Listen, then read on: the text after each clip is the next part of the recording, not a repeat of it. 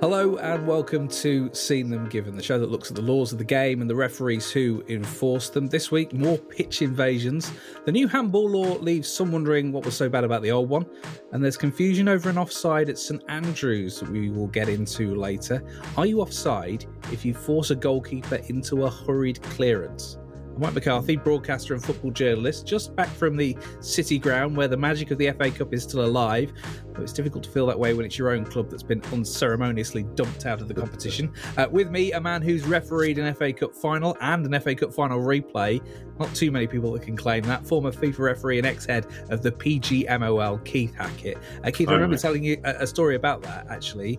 You're one of a few referees who's actually got a medal and got paid for doing the FA Cup final. Yeah. I mean, you know, Mike, there are times when people question whether the FA Cup is dead or it's not there. But the reality is when you see, like this afternoon, the crowd at Nottingham Forest v Leicester, I thought it was a magic FA Cup game. I thought it had everything. And I'm sorry you lost, but Forest were clearly deserved winners. And then Kidderminster, where there didn't appear to be any space available around the ground, and taking the game to almost penalty kick situation to determine the winner of the game, and just conceding a goal in the final seconds. That was brilliant.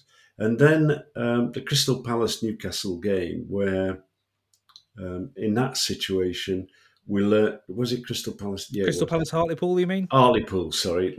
I hesitated. The Crystal Palace-Hartlepool game, which was, again, itself another game. Hartlepool taking nigh on 10,000 spectators to London, which is brilliant in itself. And then reading afterwards that Crystal Palace and Hartlepool had both made substantial donations towards the fund of the Hartlepool manager's wife treatment, who's suffering with cancer. There's another side to football, isn't there? We tend to forget at times. They are human beings. We're all passionate. Just brilliant. Yeah, absolutely. Just so I don't leave anyone hanging, Keith, because at the start of the show I mentioned this. So you got paid for the final and got the medal for the replay, or the medal for the replay and got paid for doing the... Which way round was it work? I'll tell you. Well, it was quite simple, really. Before the game starts, in walks this FA official, almost with a clipboard and everything else, and very formal, as the FA tend to be, and says, "Right, Mr. Hackett, as match referee, you have a choice to make at this moment in time." What's that? You have a match fee, I think it was £35, and the medal. You have a choice. You don't have both, you have one. Naturally, I said the medal. The first game was a 1-1 draw. Tommy Hutchinson of Manchester City scoring both goals. And I'm at the bottom of the steps because I've got to go up the steps to effectively be presented with the medal as the players would be presented with the medal with the Queen Mother. And as we walk up, as I'm walking up the steps, I'm thinking to myself, if I get the medal, I'm not going to get the replay, because this was the first replay of an FA Cup final involving at Wembley. And as I walk up, I sort of did the usual sort of bow and was greeted warmly. A few smiles of people around who I recognised from the FA. Ted Croker, one of them, the secretary, and I didn't get the medal. And at that point, I'm beginning to beam. And as I walk down the steps back onto the pitch, I'm greeted at the bottom with the guy saying, "You've done it. You're going to get the fee and the medal because you're going to be refereeing the replay." What a good replay it was as well. I'll tell you what, should we start, before we get into handball and offside and everything else, can we start with some positives this weekend? Because there's been some really good performances, Keith. Yeah, I watched... Sheffield's Tom Bramall, referee at Cambridge. I watched that game. I thought he did really well. He's coming on fine, and I think he'll move into, hopefully, into SG2, this, if you like, reserve list to the Premier League. I think he's advancing his career really well. John Moss, who I criticise at times, looked more relaxed, as did Anthony Taylor. And I think this is because they're not under the banner of the PGMOL. You know, the FA Cup is appointed by the FA, and therefore there is a degree of independence. But, you know, I thought John Moss got into the spirit of the Kidderminster West Ham game brilliantly, let it flow, didn't want to steal the glory, didn't want to take a sort of interfering role. He just measured it, read it well. It didn't have as much pace as you would normally see as you would with two Premier League teams. As a result of that, his positioning was pretty good. I think he refereed that game really well, and it was tough on Kidderminster. I mean, full house. Just the atmosphere, even on through television, looked brilliant. You know, they took it to extra time, and they were almost going at the point where everybody's saying, well, let's have a cup of tea. It's going to penalty kicks when West Ham scored from an error, really. So I think they've gone away, Kidderminster, happy that they've got some extra cash in the kitty, but they're probably disappointed that they didn't, they didn't get the result that they might have thought if it had gone to penalty kicks. Anthony Taylor, it's another test of your fitness as well, extra time, isn't it? Well, there's another thing, because certainly when you have a cup game, it's a little bit like a boxer. You think you're going to knock somebody out in the second or third round, but you've always got to say you might go 10 or 12 rounds, and therefore there's that. There has to be that measurement of conservation of time and energy whenever you can. But no, I think it was just a lot of honest endeavour. Anthony Taylor, I thought, also refereed really well. So there were some good performances, which is really positive to see. Well, let's talk about Anthony Taylor's match, actually, from Friday night. Manchester United, Middlesbrough. The heated debate has been over the Middlesbrough equaliser from Matt Crooks, because there is an accidental handball by Watmore in the build-up. So he gets the ball, there's an accidental handball, Matt Crooks scores, and there's a lot of debate over whether that goal should have stood or not. In law, they've made exactly the right call, haven't they, Keith? Absolutely. And I think it's good. It shows a shortfall because, you know, this law was introduced and refined at the beginning of the season by the IFAB. How well they communicated to the media and to the clubs and the players is, you know, there's a question still to be answered there. But, you know, there wasn't that many law changes, so I think they could have got that one over a bit stronger. The reality is that last season, that accidental handball and then passed to a colleague who scores, the goal would have been ruled out.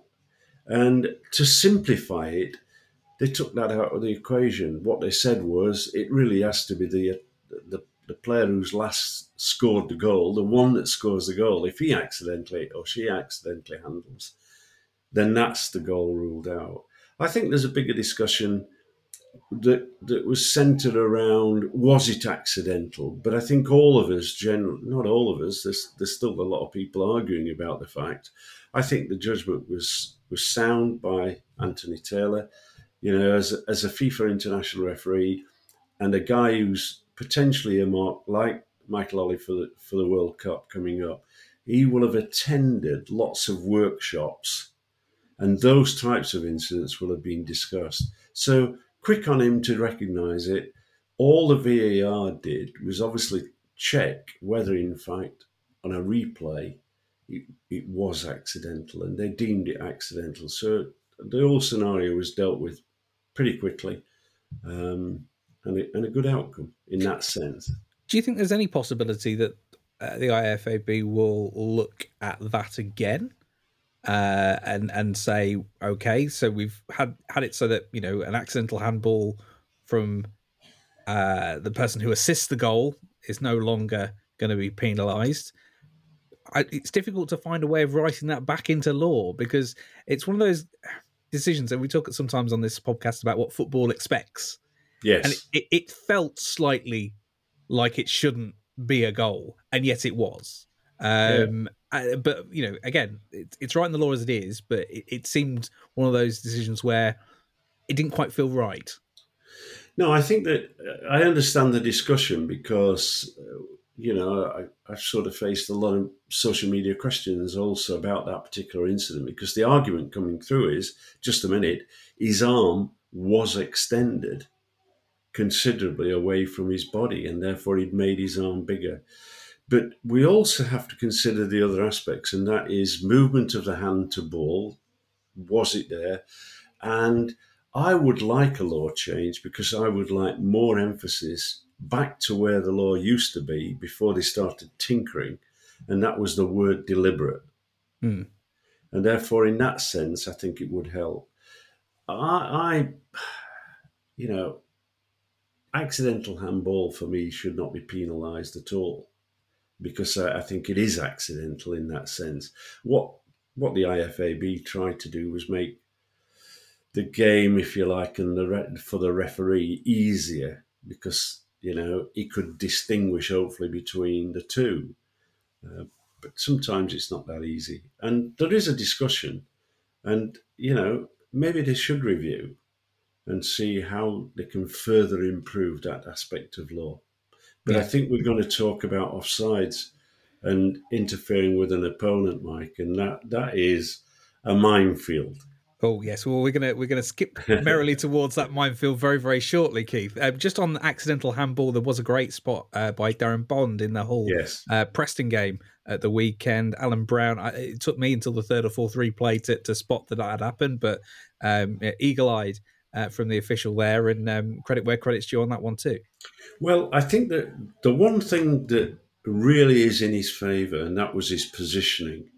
And we've talked about this viewing angle on many occasions. He moved. You could see that slight movement to get that view. And that's anticipation and good reading of the game. I thought it was a brilliant decision. I like you, had to have a couple of looks and then a third one to confirm. So, you know, it was a top-class decision from the referee. Congratulations to Darren Bond on that. So, offside then, and interfering with play, and when you become active, let's take a deep breath and then work our way into this one. Birmingham, Sheffield United, a 2-1 win for the Blades at St Andrews on Friday night. A lot of controversy, though, from a Birmingham perspective, and manager Lee Bowyer was not happy at all by something that happened in the build-up to a Sheffield United goal. There's a long ball over the top. If you've not seen this, we'll send a video with the show notes, but essentially Billy Sharp is running through. There's a debate about whether he's offside or not. And in running through, the ball's hit way too long. It's going to the goalkeeper, but the goalkeeper is then forced to rush a clearance, which then is given away to Sheffield United quite quickly, and within a few seconds, Sheffield United have scored. Birmingham obviously furious about it. They think, well, Billy Sharp should be flagged offside. He's interfering with play. There is a dispute as to whether he's offside or not. To be honest, there's not a brilliant angle on this. But the question is more fundamental than that. Is, let's say Billy Sharp was 2 yards offside, and we take that bit out of the debate. Is forcing the goalkeeper into a hurried clearance enough to say that you're interfering with an opponent, interfering with play, Keith? The whole aspect of when they start to tinkering around with the offside law, and they've done that several times over recent years. What they quite rightly discussed and considered was the psychological impact of a player on an opponent. And I think they determined that they couldn't measure that, and referees couldn't enforce the law in guessing, or, you know, did he actually have that intention of doing that? So as a result of that, there were slight modifications, and, you know, we looked at, and they talked about, first of all, the flight path of the ball. And even I asked the question before we implemented the law, was the flight path just the diameter of the ball itself, Or was it a wider aspect? Was that path in which a player was standing in an offside position, was that sufficient to actually rule out a goal for interfering? Because the offside law was acting as an additional defender, in a sense. There were too many goals getting ruled out, so they started playing around with it. So it's difficult for the referee in terms of the Billy Sharp situation, because what the goalkeeper's got to do is do his job. And his job is to stop the ball going in the back of the net. And there may be consequences of Sharp's movement, but he didn't play the ball. And then the question is, was he in the flight path, if you like, that channel that prevented the goalkeeper from having a vision or viewing the ball? I can tell you categorically no is the answer to that question. Yeah. And therefore, as a result, I can now understand why he wasn't flagged offside. You know, this. We had one some years ago, which I disagreed vehemently with the IFAB, when they were saying that there's a shot on goal and the defender jumps over, the offside player jumps over it in an offside position. It goes through. He's not offside. And I'm going, don't believe it. So the whole aspect is he in the flight path, right, that is preventing the vision of the goalkeeper seeing the ball? And then... And so how wide is that channel? If you're refereeing this, you know, I mean, in the Championship, it's very, very different from on a Sunday afternoon in the park. But yeah, what should you be thinking about when you're considering that? I think sphere of influence, if you like. It's a great question. Yeah, I think that what you have to do is you have to ask yourself: did the flight of the ball, that player that's in an offside position, did he become active because he was interfering with the vision of the goalkeeper? The goalkeeper can't use that player that's in an offside position as an excuse to not attempt to make a save. Right. And therefore it's certainly an area of debate and discussion. The other thing that still comes up, Mike, on a fairly regular basis is seeking to gain advantage. And they go, oh, just a minute, he's in an offside position, he's seeking to gain an advantage. The law again was changed because they said, right, gaining an advantage is the word. And let's assume that a player is in an offside position. He's not interfering with play. The ball hits the goalkeeper and comes out, or it hits the crossbar upright and comes out. And that player is in that offside position when the shot was made. He has now gained an advantage from being in that offside position, and he's flagged offside. And it's another aspect of law that you rarely see, but it does happen. And therefore, you know, I think the debate around Law 11, offside, will continue forever. I don't think it'll, and, you know, and I think we've got more coming up because, of course, FIFA are now examining and exhibiting and, if you like, are intending to operate an automated refereeing offside scenario, a robotic approach to making offside decisions. That's going to be interesting, and that's going to fall. We're going to spend weeks discussing that in the future, Mike. I think we certainly are, you know, I'm mentally preparing for that weekend when we first do it. Perhaps when it comes up, is it the Club World Cup where this is going to be trialled a little bit? Actually, we might get our first sort of glimpse of it because this is going to be sort of majorly launched in the World Cup. We are not far away from actually seeing this in huge games. That's right, and I think they've also announced that they'll trial it at Chelsea. Also, now I don't know if that's friendly matches. You don't know. I mean, there's all sorts of weird images going up now.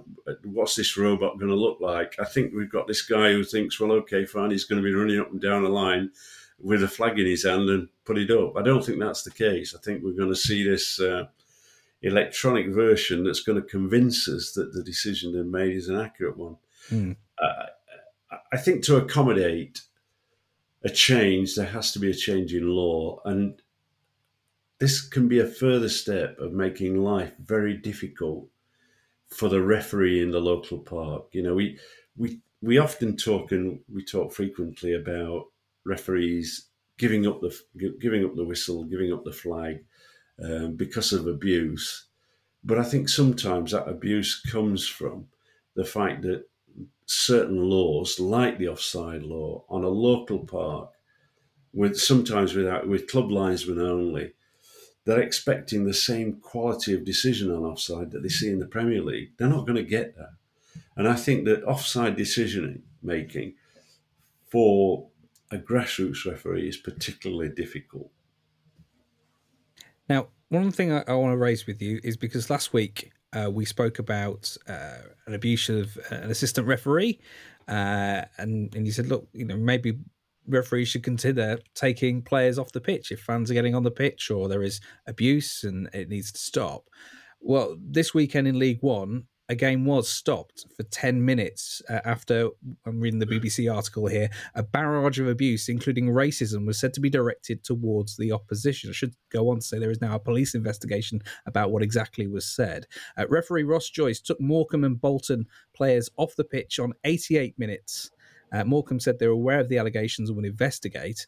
And this is the Bolton boss, Ian Evetts, his quote to BBC Radio Manchester. From minute one, the barrage of abuse from directly behind the dugout was astonishing. No protection, encroachment, spitting, and it takes the worst of all remarks, a racist remark, for somebody to stand up and do something about it. So the players taken off for 10 minutes, Bolton eventually equalising in the 104th minute of that game. It's a huge step for a referee to take to take players off. I'm a great admirer of Ross Joyce. I think as a referee, he's making great strides. As a referee communicator, trainer, educator, I think he's one of the top guys in the country currently. He's promoting in North Yorkshire that, you know, young referees to come through, stay in the game. He's doing everything that I think the FA nationally should copy. So I think that he's taken a route, and I think he's taken a sensible route, because the outcome was the game did finish. And so therefore I think that I praise the fact that he's not ignored it. I don't think you can ignore it. I think action's got to be taken. We've got to stop these pitch invasions. We've got to stop the abuse towards match officials and players. It's unseemly. It's not good for the game. You can have a banter. You can question a decision without being abusive. I'm not taking away your right as a fan to be biased against for your own team. Look, that's football. We never want to change that. Just take a little bit of care in terms of what you're going to shout, how you shout it. If you're coming on the field, Mike, you're going to finish up not seeing football for a long time. Yeah. Well, there's the Leicester City, I hesitate to use the word fan, but someone who was in the away end at the City Ground who is facing now a life ban from Leicester City after coming onto the pitch after Forest, I think, scored their third goal. And Leicester City have strongly come out condemning that. I don't know the fate of the fan at Rotherham United's New York Stadium who came onto the pitch very late on in that game. It was 1-0 to Rotherham United at the time. There is a handball on the line from Richard Wood. A fan then runs onto the pitch before the penalty kick is taken, kicks the ball off the spot, assaults Accrington's penalty taker, and then eventually is stopped on the halfway line by Rotherham United's Michael Smith before eventually being apprehended by stewards. I mean, this is such a dicey situation once you get fans, because you don't know what they're going to do, Keith. You know, in terms of getting on the pitch. I think effectively what you've got to do is you've got trained stewards who discuss and are trained to deal with these problems. Hopefully you've got a spattering of police in the stadium, although that seems to be less now in terms of football. But, you know, who knows? I think the club's likely to be having to pay some money to bring more police into the grounds if it continues to escalate these acts of abuse and these types of incidents where a fan comes on. There's no excuse for it. And, you know, ultimately, from a player's point of view and a match official's point of view, I just guard against the fact that a player should get anywhere near these players. Don't try and be the hero to wrestle the guys to the ground or even try and attempt to stop them. Mm. Just take a position that is neutral. You might shout verbally, or the captain might be designated to shout verbally to ask the player or the fan, to leave the field of play. But, you know, the ultimate thing is he could be carrying something that may do harm to a particular player or the match official. I fear about this, and that's why I think we've discussed it fairly regularly on this scenario, on this programme. We've got to stop it at the top level. We've got to stop it at grassroots level, for sure. One more about that incident. Sometimes when you see, and I don't think I've asked you about this before, Keith, sometimes when you see a penalty awarded for a handball on the line, almost the denial of a certain goal. And Atkinson did go on to miss that penalty, by the way, in that game at the New York Stadium. Whether or not the punishment for that particular crime should just be, for want of a better phrase, a penalty goal. I mean, we saw it famously in the World Cup in 2010, and then that penalty miss when Luis Suarez handled on the line, and that saw Uruguay go through eventually to the World Cup semi-final. You see it from time to time during seasons, and this debate crops up whenever you see an incident like that. And I didn't know what your stance was on a penalty goal being something that might be appropriate as a sanction in future.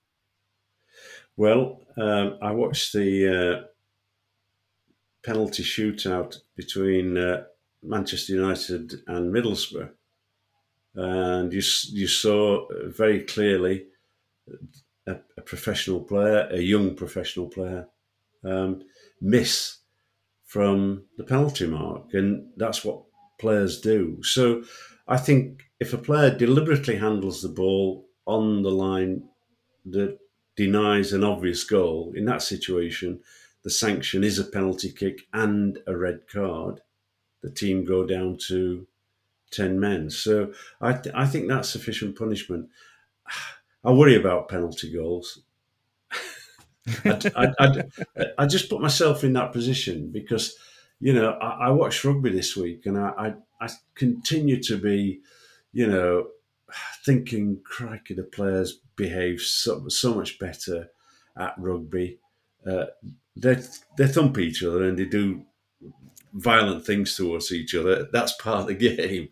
But the one thing is that they respect the referee. And there was an incident where this week the ball was kicked towards the corner and the England player, I think it was an England player, jumped up and palmed the ball out of play deliberately as a deliberate play. And in that situation, what he's probably done is he stopped a potential try for sure. So I don't argue about that. But the referee then runs in between the posts and just gives the penalty try. I can understand it. It does work in rugby. So to answer your question, let's give it a try. Oh, okay. Yeah, this might be a first on this podcast. I've actually convinced you maybe to change a law. Well, okay. I guess the difficulty of this is we can all think of an example where it's so obviously going to go in the goal, but there are going to be countless more examples that we'll see throughout a season where you will have a debate about whether the ball is definitely heading in or not. And that is surely where this will cause more problems maybe than it solves. And I guess we'd have to try it out to find out whether that would actually be an issue. Well, let me give you a scenario then to balance it up, because I'm all for one to try to keep players on the field of play. So let us agree this, Mike. Okay. We will award a penalty goal Yep. And we will issue a yellow card to the offending player. Shall we go with that? Yeah, I'm happy with that. Okay, well, let's see what everyone else thinks. Hello at seenthengiven.co.uk is our email address if you want to get in touch with the show.